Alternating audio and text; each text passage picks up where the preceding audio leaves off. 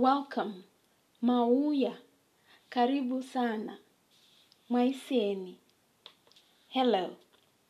I am Shami Nyajeka, and thank you for taking time to join me for yet another episode on the Calabash of Service. Last week, we were celebrating the Customer Service Week, and we discussed a Zimbabwean tradition known as Nhimbe. If you missed that episode, do not despair. It is available on this very podcast, The Calabash of Service. Today, I thought we could get a bit more personal. Well, sort of. So, I have recently found myself pondering on how ironic it is that the custodians of Ubuntu are often associated with poor and inconsistent customer service. From the public sector to the indigenous small and medium enterprises, problems of inattentiveness, inconsistent service delivery, arrogance, and even corruption, just to name a few, are common. It has got me thinking on how this could be when yet Ubuntu seems to have values that support good customer service. Of course, there are some elements of our culture and ideologies that may draw us back, but that is a topic for another day. In trying to get around this web, I have realized that as young children in African society, we are often equipped with the values of Ubuntu. Yet, somewhere along the way into adulthood, we lose these important values. If maybe we could introspect, go back to the basics, and re embrace these values, we would probably be able to not only overcome some of the challenges we face in life, but also even create competitive advantage in the way we do business. I have been doing some reflections and have managed to unearth some valuable lessons from my own childhood. Let me take you back to my childhood and see if we can draw some lessons after the break.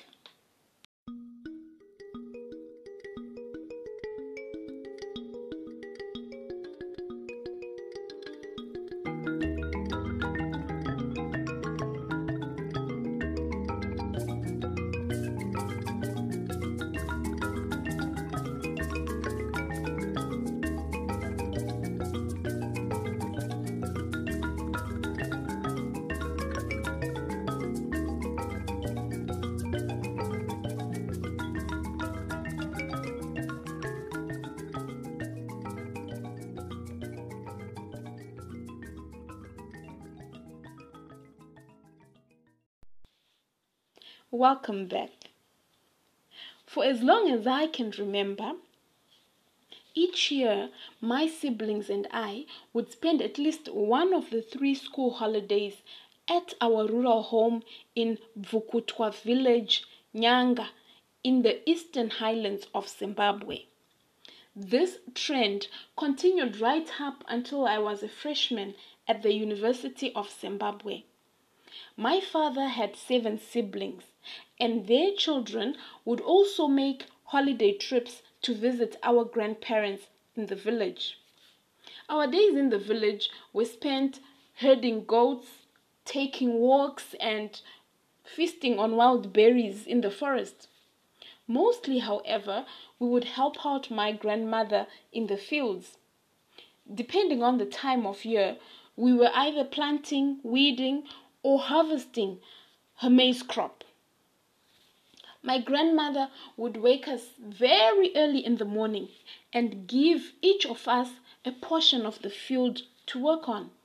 It was hard work, yet, because we were working together, it was somehow exciting and quite gratifying when at the end of the day we cleared our targets. I remember vividly how my grandmother would insist on us sharing meals or even snacks, no matter how small. Like many other homesteads in our village, we had a healthy orchard. Plums, oranges, peaches, naartjies, apples, bananas, mulberries, lemons, and avocados were all found in our orchard. The peaches and mulberries were in abundance, and we could snack on these any time of day. However, for the fruits like um, avocados, plums, and bananas, my grandmother always insisted that we pick these and store them until they were enough to go around everybody. When finally they were enough or ripe, in the case of uh, bananas and avocados, everybody had to sit together under the shade of a thatched kitchen or the veranda. There, the fruit would be distributed and we munched away happily. If it was a roasted green mealie, the golden cob would go round, each of us taking turns to pluck a row off the crispy corn. To this day, my grandmother insists on this practice of sharing. Regardless of how small the meal is, it has to be shared. And we must all eat together at the same time. Now, with the passage of time, some of the adults in my family, myself included, began dodging such rituals as we thought it rather silly for us to gather around for a small bowl of fruit or snack. Contrary to our myopic perception then that it was all about tasting and eating to fill our bellies, I have since realized that it was about sharing and spending quality time together. It is during such times that we would learn and understand each other. Because it was almost a daily routine, we could easily tell if one of us was unwell or up to something. It was about the unity and experience of togetherness, something we are sadly losing as the times evolve. Our evenings were spent gathered around the fire in my grandmother's round thatched kitchen. It was a time to unwind. Chatting and laughter could be heard each evening as we recollected the day's events or played games in the kitchen. Supper was probably the highlight of those uh, dark, chilly Nyanga evenings. After a hard day's work, whether playing or in the fields, we all looked forward to supper time. I guess this was mostly because we had some kind of meat for our relish, unlike the afternoon meal where we often ate um, our staple sadza and vegetables or sour milk. Supper, on the other hand, would include free range chicken, rabbit, dried beef, or goat meat, or even mushroom, which were all really considered delicacies. I remember all the children sitting up um, cross legged in the fire warmed kitchen as the meal was being prepared. And when it was time to eat, we would get into our groups, girls and boys separately. We often grouped according to our ages the younger ones separated from the older ones in groups of twos, threes, or even fours. Our meals would be placed in two aluminium bowls in each group, one with the sadza and the other with the relish. We would share the meals in our groups, all three or four of us, eating with our bare hands from the two bowls.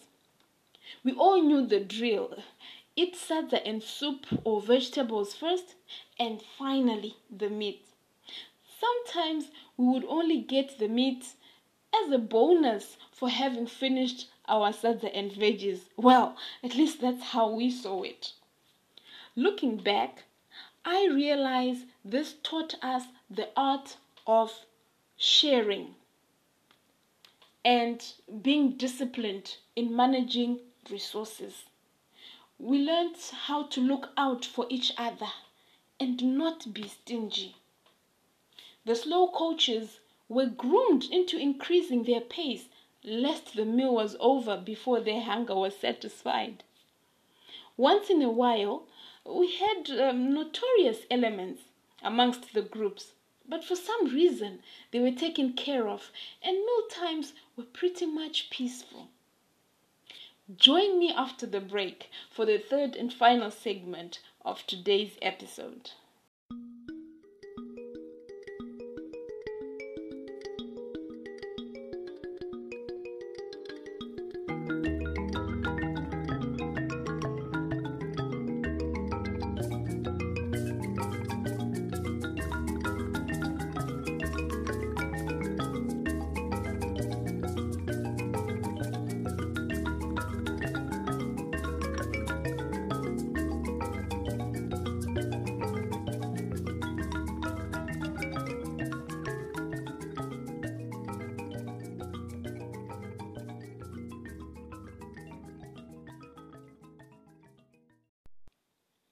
Welcome back as I continue to share with you lessons from my childhood.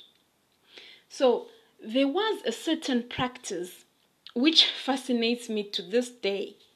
So, each time we arrived in the village from the city, the neighbors would not only come to greet us, but they would each bring a bowl of maize meal to be used in preparing our first meal. This was the norm in my village.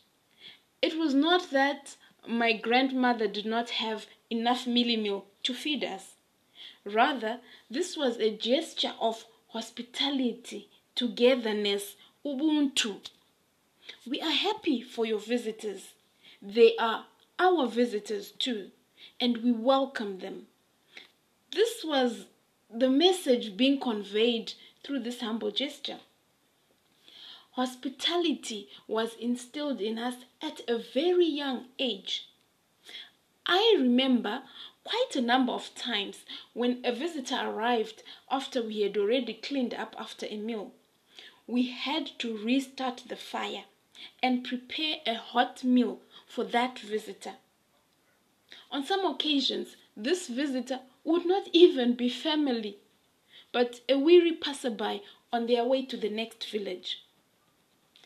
Decades later, as I now reflect on those early years of my life, I realize that the time we spent with my grandmother was filled with lifelong lessons.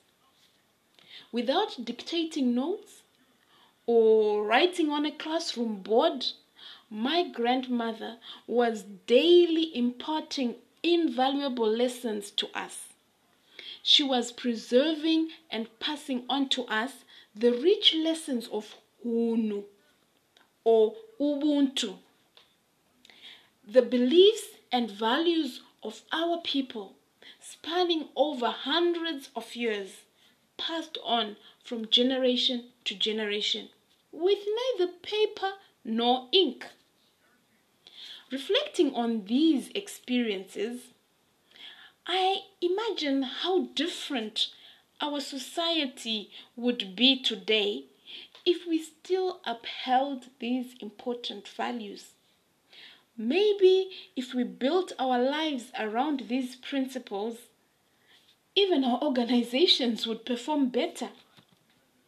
My challenge to you this week is to reflect upon your own childhood and see if you can unearth any important values that could probably help make the world a better place.